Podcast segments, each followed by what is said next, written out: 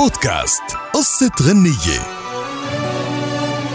قصة أغنيتنا لليوم موقف من المواقف اللي يمكن مش كل الجمهور بيعرفها وكيف بتنتقل أغنية من فنان لفنان.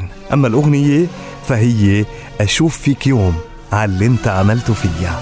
هالأغنية المصرية كانت لمطرب خليجي ولكنه أهداها لصوت مغربي قدر من خلالها أنه يدخل قلب المستمع المصري والعربي.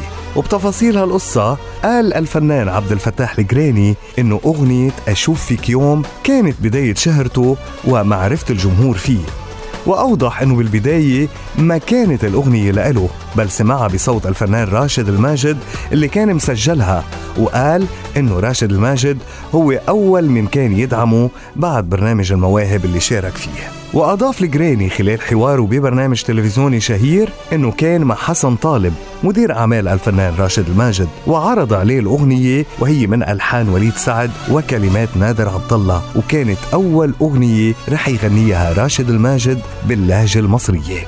وتابع قال سمعتها وقلت له الأغنية جامدة جدا وأتمنى لو أغنية واحدة زيها في الألبوم. وأوضح أنه حسن طالب تواصل معه بعدها وأخبره أنه راشد الماجد عارف بأنه الأغنية عجبت الجريني وقال له رح يهديها لإلك، وأكد أنها كانت فاتحة خير بالنسبة لإله. وهيك كانت الأغنية وش السعد على الجريني للجمهور اللي أحبوا بها اللون وهو أحسن تقديمه، ويسعى دايما لتقديم أعمال ناجحة. أشوف فيك يوم على اللي انت عملته فيا، لما انت غدرت بيا واللي بترضاها عليا بكرة انا هرضاها عليك.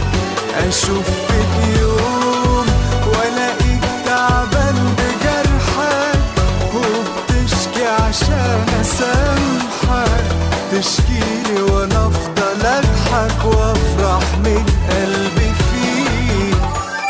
بودكاست قصة غنية.